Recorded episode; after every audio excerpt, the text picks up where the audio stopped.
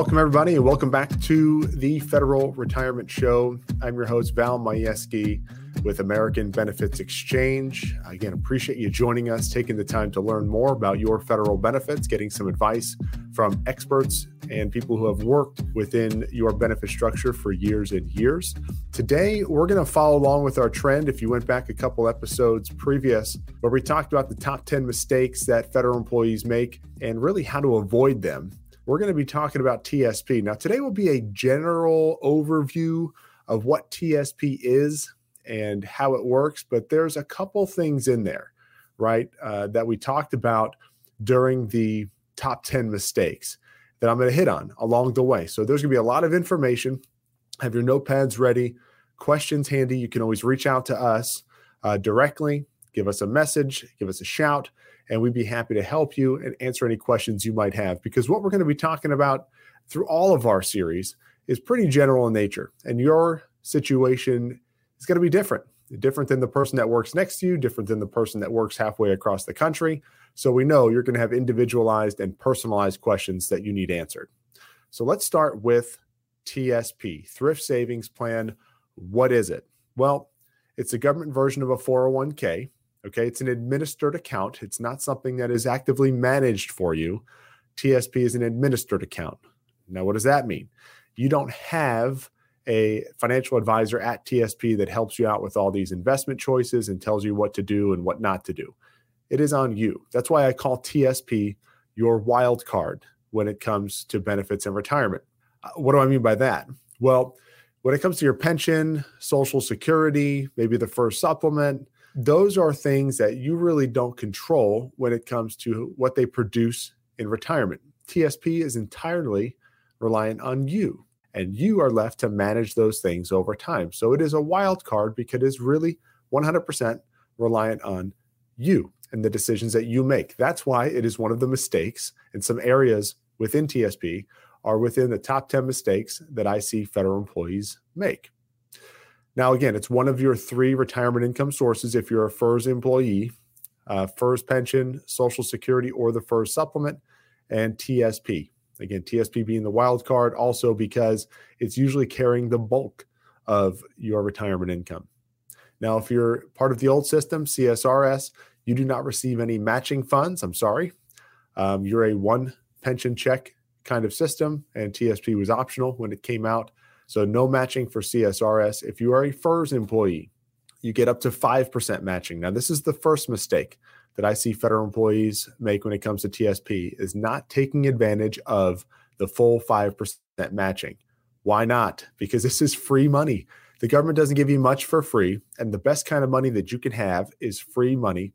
So take advantage of the 5% matching. If you are not currently at 5% and you can get there, we recommend get up to at least 5%, get the maximum free money.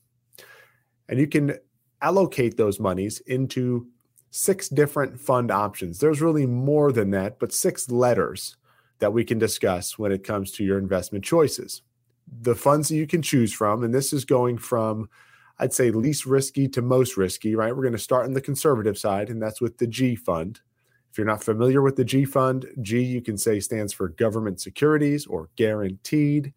This is the only fund that is guaranteed not to lose any money over time. It's never had a losing year in its history. It, it never will. It doesn't say that it can't go down to zero, but it's the only one that's guaranteed. So over the last two years, it's averaging about 1%. Over the past 10 years, it's averaging about 2% annual return per year. So protection against risk. You can't lose any money, but not going to pay you out a whole lot. Going up is the F fund. Now, F is a bond index. Um, and it is a another type of conservative investment that you can have within TSP. It's only had a few losing years in its history, and when it's lost, it has not lost a whole lot. It's kind of a slow and steady, wins the race kind of fund. Uh, generally, going to perform better than the G fund over time but could come with a tiny little bit of risk involved. Going into the stock funds, we have the C fund. Now, if you ever seen on TV the S&P 500 or have heard of that index, the C fund is meant to mimic the S&P 500. So if you see on TV the S&P is up, that means your C fund is up. Now, with this comes some inherent risk. Um, The S&P 500 or the C fund is comprised of large US companies, stocks of large US companies. So there is some risk involved. It's moderate to high risk depending upon, you know, volatility that's going on out there. Next up is the S fund. So if the C fund is large US companies, the S is small to medium US companies that are not in the C fund. And this is another high risk, high reward type of investment. It's a stock fund, again, US companies. Generally, it's a little more volatile, a little more risky than the C. The last stock fund is the I fund. I stands for international. Now, this is made up of stocks from 21 international countries. Um, some of the countries you may or may not know about, you may may not want to invest in. But of the three stock funds, in my opinion, and just based on performance, it has been the worst performing stock fund compared to the S and the C fund. Now, lastly, there's the L fund, and L funds stand for life cycle funds. There's not just one of these, there are numerous L funds to choose from, starting with a conservative called the L income, all the way up to the L 2065. Now, these are mutual funds, basically, if that's the right way to put it, because each L fund is made up of some sort of percentage of all the other five funds. So if you have an L fund, you're going to have some of the G, some of the F, some of the C, some of the S, and some of the I. If you want to find out how those are broken down, you can go to tsp.gov and you can check that out and see how those breakdowns are and how they change over time. Speaking of, of tsp.gov, great resource for you. Uh, we've got it up here on the screen. If you're not familiar with the website, you may be looking at me saying, Val, duh, we understand tsp.gov. I get it. But the reason I bring it up is because there have been several federal employees that I've worked with over the course of the last 10 plus years that have had 20 years within the government and had never once logged into their tsp.gov account. So, just to make sure that you're familiar with that website, all the tools that are available, resources, account information that you can find at that website. Good resource for you, tsp.gov. So now, uh, when it comes to TSP, people ask, well, how can I contribute to TSP? The first one is a pre tax contribution or a traditional contribution. This is money that comes out of your paycheck, is tax deductible. You're not taxed on it. It goes into that bucket, the traditional bucket, and it grows tax deferred. And then when you take money out in the end, all that money is subject to tax. The other version of that, the other bucket is the Roth bucket or the post tax bucket. And this is money that goes in, you pay tax now, it goes into that bucket. So when do you want to pay tax? Now or later? You can do a combination of uh, either bucket, right? You can put some into the traditional, some into the Roth. Just depends on how you want to break down that tax liability or future tax liability. When it comes to contribution limits, the annual maximum got bumped up this year, 2022, to $20,500 per year. So that's the annual maximum that you can defer and put into TSP, whether it's in the traditional or the Roth. If you are 50 or older, the catch up contributions have remained the same at 6,500. So if you're 50 or older, total contribution is now up to $27,000 per year.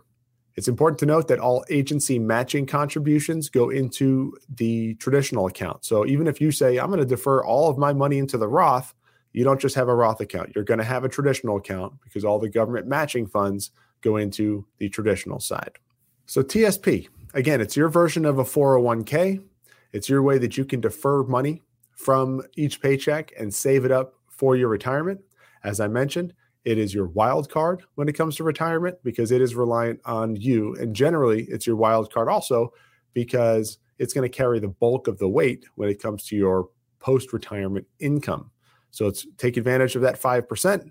Don't be part of those people that are making a mistake and uh, not taking advantage of all the free money that they possibly can. Now, to overview and to review uh, TSP and get into the next mistake that we see people make, in my opinion, TSP is great for accumulation. Why? Because it, of the 5% I just mentioned, you get the free money, you get the matching funds, and you can put money aside for your retirement on a tax deferred or a tax free basis. Um, and you have several different investment choices depending upon your risk tolerance. So great for accumulation. But how does it work when it comes to distribution? And in my opinion, it's not so awesome when it comes to distribution. And I can also add on there, not so awesome when it comes to conservation, and preservation as you're getting closer to retirement. What do I mean by that? Well, as you're getting closer to retirement, your risk tolerance is most likely going to decrease. If you're only a few years from retirement, maybe within five years, you're thinking, I don't want to take too much risk. And I certainly want to protect all the money that I've made in my TSP over the course of my working career. I wouldn't want to be at too much of a risk too late in the game and take a big hit at the last minute. So the only way to really protect your money within TSP 100% is to put your money in the G fund. However, we just mentioned earlier that is not going to pay you out much down the road. So you're kind of left to think, okay, well, I have to take some risk if I don't want to just bury my money in the backyard or hide it under my mattress. I need to be in some kind of fund that's still going to risk a little bit. And we'll get into how we can mitigate that and some options that are available for you. But the next mistake that I see people make with when it comes to TSP, especially TSP in retirement or as you approach retirement, is not understanding all of the distribution options when it comes to TSP and how they all work. Because TSP will mostly, mostly advertise for you one distribution option. And I'm going to get into that here in just a second. So there's two different types of distributions you can make. There are in-service distributions, either in-service withdrawals or loans. And if you're familiar with a loan, there's two types of loans that you can take. There's a general purpose loan and a residential loan. This is money that you've borrowed from yourself and you've got to pay yourself back with interest. There's two types of withdrawals you can take while you're working. The first one I don't recommend or I don't hope that none of you have to experience this, but it's a hardship withdrawal and it requires a lot of documentation and you have to be in a financial hardship situation. We'll talk more about the in service withdrawal in a little bit, but let me go to and fast forward to the separated from service or retired distribution options. Now you can see them all listed here, and I'm going to briefly go over each one of these because I said you need to understand all of the options you have available so you can make the best decision for you and your family and your situation as you enter retirement. The first is really the lack of a decision, the lack of a distribution. It's leaving it all in TSP. You can leave it there, and then you're left to manage it. Go on tsp.gov, manage your money, make interfund transfers, ride the market, and do it with it as you see fit. But you're left to manage it yourself on the computer. There's no new money going in. It is just you managing your own money. Not something I normally see people do, but certainly an option. You can take it all out. Now, what do I mean by this? This means taking everything and putting it into your checking or savings account. Probably the worst thing you can do when it comes to TSP. Why? Because there is a huge tax liability that you're going to owe on that distribution. So if you had 300,000 in your TSP and you took it out and put it into your checking or savings account, as far as the government's concerned, the IRS, you made an additional 300,000 during that calendar year and you're going to pay tax on everything you earned including that 300,000 at probably now a higher or much higher tax bracket. So, not something we normally see or normally recommend. Again, probably, in my opinion, the worst thing that you can do with your TSP. The next is setting up monthly payments. Now, I don't see this as often, but this is an option. You can basically tell TSP, hey, pay me $1,000 a month or whatever number you want for the rest of my life until it runs out. Now, you can make changes to that amount over time, but the news is, and the bad news is, that money can run out and the money is still invested in TSP. So if you're getting $1,000 a month in this example and the market goes down, well, those payments aren't going to last as long. The market goes up, obviously the payments are going to last a little longer. So setting up a monthly payment could be an option for you, and you can obviously make changes to those payments, but it's not something that I normally see. Federal employees in retirement, especially if they're looking for TSP to cover them for the rest of their life, want more guarantees than saying, hey, pay me something until it runs out without knowing exactly when that's going to run out. Okay. The reason for that is most retirees that we talk to want to make sure want to make sure that they have money for the rest of their life. There's a big fear out there for retirees of living without money or having their money run out. Now, your pension and Social Security should not run out. Those are lifetime payments, but you need another one generally to supplement that in order to make you whole or get the maximum amount of income that you can get while retired. We want to make sure that that money does not run out. So that's why this option is not generally taken. Now, there is a way within TSP that you can create a lifetime income stream. Now, that's through the MetLife annuity. Now, in my opinion, this is the second worst thing that you can do within TSP. And this is what TSP will mostly advertise. You're going to see it on your annual statement. If you see on the first page of your annual statement a big, bold number, it's going to be the biggest and boldest number on there. That is generally what TSP will pay you per month for the rest of your life, assuming that you took the MetLife annuity. But what they don't tell you in that example or next to that number is that you need to cash in your balance. You need to make a deal with TSP. And TSP makes a deal with MetLife, who's an insurance company, who's the same company that manages your FEGLI program. They make a deal with them and they buy what's known as a single premium immediate annuity, a SPIA. And what does that mean? That means you take your bag of money, no matter how much you have, you give it to TSP, who gives it to MetLife, and they will send you a check for the rest of your life. Sounds like a good deal. I turn my bag of money into a lifetime income, money that I cannot outlive. The problem is that you no longer have any ownership, access, control of that money. You've given up all your rights to it. There's no liquidity, there's no access to it. You can't go down the road and say, you know what, I gave TSP all this money. They haven't given me all back yet. I need to get some of it. It's not yours. You don't own it anymore.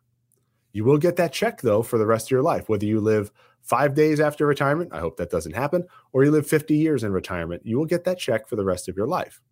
However, if you choose the maximum payment, the maximum payment, the one that is advertised by TSP, if you take that payment and you died tomorrow or you died 10 years from now and they hadn't paid you all the money that you gave them, they keep the rest of it. Now, there are other options that you can choose which reduce your payment, but most people are like, I want this maximum payment. That's the most attractive without knowing all the details that are behind it. So it's important to know how that MetLife annuity works and the consequences of making that decision. It's also an irrevocable decision. Once you make it, you can't go back. So once you've said, yeah, pay me that for the rest of my life, you're stuck with it. Unfortunately, you cannot make any changes and you can no longer get access or ownership to your money that you gave TSP and MetLife. The last thing that you can do, and generally what we see most federal employees do, is roll the money out. Now, this is different than taking it out. This means that you roll it into another qualified account, like an IRA. If you take it out and put it into your own checking or savings, we said big tax liability. Moving it to an IRA, not the case. So, how does this work? How does a TSP rollover work? Well, it's your opportunity to separate your money from the control and operation of TSP. Okay, you now take ownership and control of your money. This is available for those that are currently working, so you don't have to be retired in order to do a TSP transfer or TSP rollover. You can be still working and actively employed by the federal government as long as you are 59 and a half or older. You can do what's known as an age based in service withdrawal with a portion or all of your TSP funds and move it to an IRA of your choice. You can take ownership and control. Once you are separated from service at any age, you can do this as well and move it again into an IRA of your choice where there are no tax consequences for doing so. It allows you to take ownership. You're going to hear this a lot take ownership and control of your money and no longer have it in uh, TSP's control. Now, why is that beneficial for you? Because as you're getting closer towards retirement, and generally, people that are 59 and a half or older are approaching retirement in the relatively near future. As you're approaching that, you may be concerned again with risk and want to take control of the money. You may think, like I said earlier, TSP is great for accumulation, but not so awesome about preserving your money, keeping it safe, and when it comes to distribution options. So you want to be able to take ownership of it, put it into a place that's more beneficial for you and your specific situation. So, as I mentioned, how does a TSP rollover work? Well, you can take all or a portion of your TSP funds either while you're working or separated from service and move it into an IRA of your choice. Now, there are several different, and I say several, there are many different types of IRAs out there. Which one is right for you? We need to look and analyze your situation. What is it you're looking TS for TSP to accomplish in retirement? Do you just want to keep your money safe and sound and protected from risk while also giving the opportunity for growth? Do you want lifetime income, but you don't want to cash in your balance with the MetLife annuity? What if you can remain in control of your money and still get a lifetime income? Best of both worlds? Maybe it's a combination of both. Maybe you want to leave it to your beneficiaries. Maybe you want to donate it. I, I don't know. Everybody's situation is a little different. but we need to analyze and figure out which which type of account is best for you. It's important to note that when transferring or doing a TSP rollover, there are no early withdrawal penalties, no taxes due, no transfer fees, because you're moving it from one qualified account to another. There's no tax liability, no fees, no transfer, no management, nothing when making that, right? The type of account that you have will vary, but the transfer, the rollover, all of that, no fees, no withdrawal penalties, no taxes. Now, again, what type of account is right for you? As you're approaching retirement, as you're in retirement, what do we recommend? What do we look at? Well, it all depends upon your risk tolerance. Now, you've got my teeter totter here between risk and no risk. And if you're just listening, if you cannot see this, there's a, you got to imagine a picture of a teeter totter. And on one side, we have risky types of accounts. And on the other side, we have risk free or no risk types of accounts. And on the risky side, yes, there's a greater potential for growth, bigger risk, bigger reward. And that's when we go to the far left and we're looking at stock type accounts, right? Stocks and mutual funds. That's kind of like what your TSP is built with. Stocks and mutual funds, there can be some great returns, but we've seen there can be some big risks involved. So there's a big downside. There's also things called variable annuities. Anytime you hear the word variable, that means it's invested directly in the market and there is risk involved. Bonds, there is some risk in bonds. Okay, a little bit lower growth potential, a little bit lower risk, but there still is some risk depending on the types of bonds. Now let's go to the low or no risk side. As you'll see, there's no downside arrows on the low to no risk side. Cash. Now I know cash, I'm considering that like the G fund or your savings account you know your money's going to be protected, but it's not going to grow as much as it could. It's almost like burying it in the backyard or hiding it under your mattress. CDs, we're getting a little better. Fixed annuities, so there's we said variable annuities are risky. Fixed annuities, there's a fixed interest rate involved. Generally not so high, but it's going to be better than a CD and better than your savings account at your bank.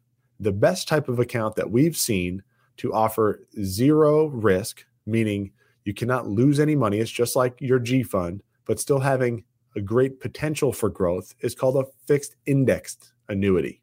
Indexed annuity. Now, I'll state that again. If you're looking for the protection of the G fund, if you're a safe and sound kind of person, if you're saying, as I approach retirement, I like the protections of the G fund, I'm just not too fond of the returns of the G fund, then this could be an account for you to look at. Why? Because if you have the ability to get the protections of the G fund with much better growth potential or opportunity for solid growth and much higher than the G fund, is that something you'd be interested in? And most people would probably be saying, absolutely. Is that a dumb question? Is that a rhetorical question? Are you really asking me that question? Yes, I am. Uh, so if you want the same protection of the G fund, guarantee that you can never lose money over time, the worst you'd ever have in your account is exactly what you put in it, but you want the opportunity for growth two to four times what the G fund performs at historically, then a fixed index annuity could be right for you. Right now, how does this work? What is the, the benefits of a fixed index annuity? For those that are not seeing the screen and seeing this particular slide, let's imagine that you had kind of a funnel, right? And as that funnel expands out, that's like saying, okay, I've got I've got big risk on both sides. I got risk or reward. So the more opportunity for growth that I have, the more risk that I take, the greater my reward could be. But I'm also okay with the fact that with that high risk um, or with that high reward comes some high risk. So as high as I can go up, I can equally go as far down. Well, what if, what if you got solid growth, like we're showing here in the red section, where there is no downside, right? You may not have as high a growth as you know investing directly in the stocks and and taking as high a risk, you still have very solid growth. But what if you had zero chance that you'd ever lose any money? So you know, no matter what the market did, if the market went down for 10 years straight, the worst you have in your account is exactly what's in there at that time. That's a pretty cool protection to have. It may not be for everybody, but if you're looking for that kind of protection and you're looking for that kind of safety, a fixed index annuity might be right for you when it comes to your TSP as you're getting close to or entering into retirement. Why is it important or what is important to you? Why would we look at an account like that? Something that gives you guaranteed protection and chance for solid growth. Well, you look at my slide here, this is some these are things that I've seen federal employees extremely concerned about as they're nearing or entering retirement. A lot of federal employees want to protect against unnecessary risk. You know, say within five years, three years, definitely two or one year within retirement. They want to make sure that their principal is safe. The money that they have in there, they do not want to lose it at the last minute.